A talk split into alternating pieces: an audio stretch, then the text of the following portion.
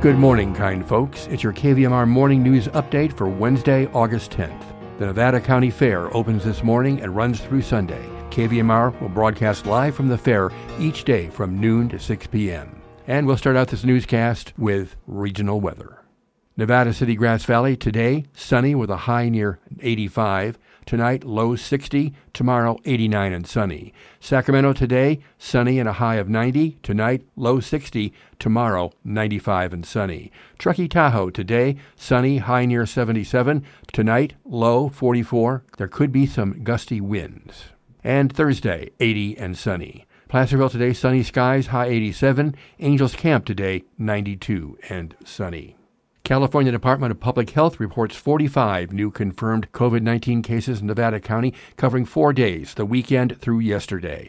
The total number of cases since the start of the pandemic stands at 18,354 in Nevada County. 11 people are hospitalized here, one in intensive care, according to YubaNet. We just want her home. This story from the Sierra Sun. The mother of a Truckee teenager who went missing last weekend has issued a plea to the community asking for help as authorities continue to search. Kiely Rodni, 16, was last seen around 12:30 a.m. Saturday at a party attended by approximately 100 kids near the Prosser Family Campground, the Placer County Sheriff's Office is saying. Kiely's mom, Lindsay Rodni Nieman, has issued an emotional plea to the community saying there's nothing more she'd rather do than hug her daughter. We just want her home. We're so scared. We miss her so much, says the mother in a sheriff's office Facebook post. And Kiely, we love you so much. And if you're seeing this, please just come home. I want nothing more than to hug you. Anyone else out there, if you know where she is, if you know anything about where she might be, or have any ideas, please come forward and share them. We're not looking to bust anybody else or get anybody in trouble. We're looking to get our daughter home. Kelly's vehicle is also missing.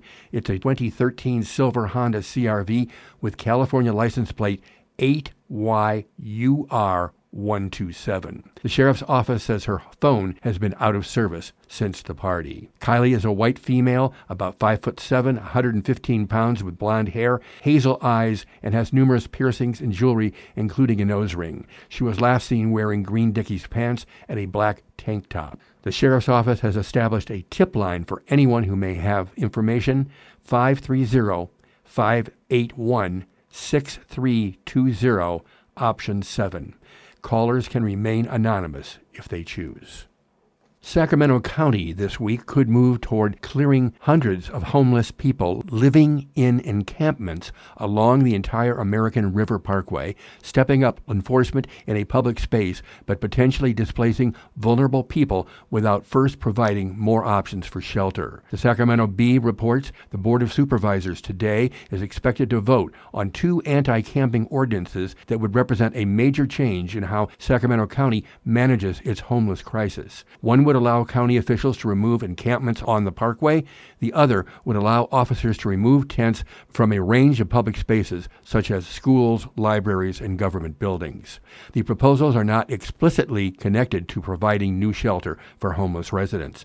The county in June adopted a budget that set aside $5 million for a potential American River Parkway homeless shelter, and county supervisors recently voted to open two tiny home shelters in South Sacramento that would house up to 100 145 people.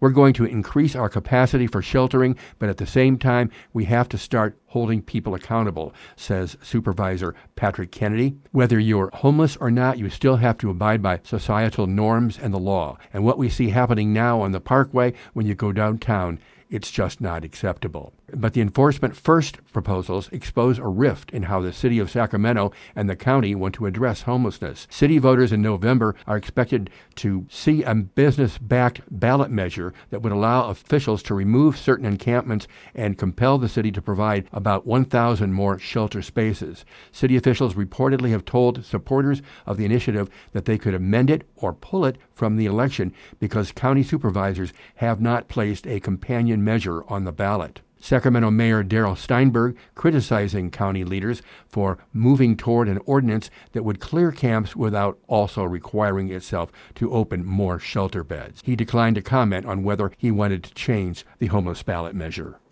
And this also from the Sacramento Bee.